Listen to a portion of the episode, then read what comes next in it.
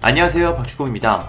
토트넘 스퍼와 울버햄튼의 원더러스가 중요한 일전을 앞두고 있습니다. 두 팀은 오늘 13일 일요일 밤 11시 토트넘 스퍼 스타디움에서 열리는 프리미어리그 25라운드에서 맞붙습니다. 두 팀 모두에게 이번 경기는 굉장히 중요한데요. 두 팀 순위가 붙어 있어 이번 경기 결과로 순위가 뒤바뀔 수 있는 상황입니다. 우선 토트넘은 승점 36점으로 7위에 있습니다. 최근 리그에서 2연패를 당한 것이 뼈아픈 결과가 됐습니다. 다른 팀들보다 경기 수가 적어서 치고 나갈 수 있었지만 약팀으로 생각했던 사우스햄튼의 2대3으로 역전패를 당한 게 참 치명적이었습니다. 토트넘은 이번 경기에서 반드시 승리해 분위기를 반전시켜야 합니다. 울버햄튼도 승리가 필요합니다. 현재 울버햄튼은 승점 34점으로 리그 8위에 있습니다. 최근 상대 선수 한 명이 퇴장당한 아스날을 제압하지 못해 아쉽게 승리 기회를 놓쳤습니다. 그래도 울버햄튼은 아스날전을 제외하면 최근 분위기가 좋아서 이번 경기에서 다시 분위기를 반전시킬 수 있는 상황입니다. 한국 팬들은 이번 경기를 주목하고 있습니다. 한국인 선수가 있는 두 팀이 나란히 맞붙어 코리안 더비 가능성이 있기 때문입니다. 손미 선수와 황희찬 선수가 이번 경기에 출전할 가능성이 상당히 높아 보입니다. 손미 선수는 선발로 나올 것이 거의 확실하고 황희찬 선수는 교체로 출전할 것으로 보입니다. 사실 황희찬 선수는 지난 아스날전에 15분 정도 출전할 예정이었으나 예상치 못한 근육 통증을 호소해 경기에 나오지 못했습니다.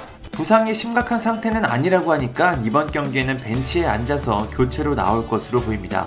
두 선수는 지난해 맞대결을 펼친 경험이 있습니다. 9월에 열린 카라바오컵 32강에서 만났는데 황희찬 선수는 선발로 나왔고 손민 선수는 교체로 들어와 맞대결을 펼쳤습니다. 당시 경기는 승부차기까지 이어졌는데 토트넘이 승리를 거뒀습니다. 경기가 끝난 후 황희찬 선수와 손민 선수는 다정하게 대화를 나눠 한국 팬들을 흐뭇하게 만들었습니다. 두 선수는 유니폼을 교환했는데 이때 황희찬 선수는 엉덩이를 살짝 보여주기도 했습니다.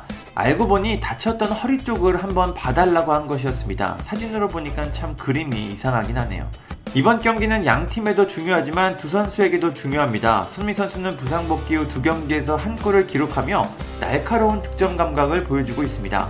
득점 외에도 엄청난 스피드를 보여주기도 했고 득점에 관여하는 활약을 펼치기도 했습니다. 손미 선수의 부상 복귀가 토트넘의 2022년 최고의 영입이라는 말까지 나올 만큼 손미 선수는 좋은 활약을 보여주고 있습니다.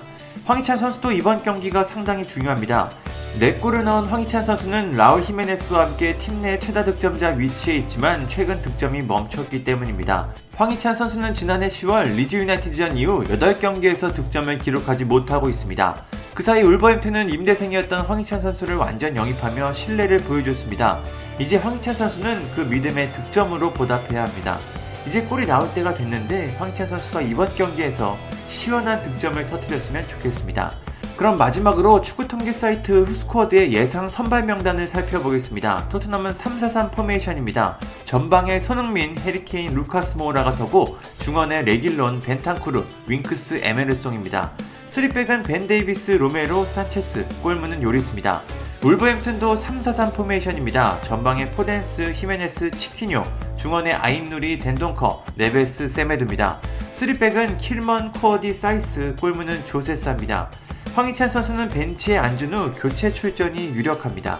상당히 재밌는 경기가 될 것 같습니다. 두 한국인 선수가 이번 경기에서 좋은 활약을 보여줬으면 좋겠습니다. 감사합니다. 구독과 좋아요는 저에게 큰 힘이 됩니다. 감사합니다.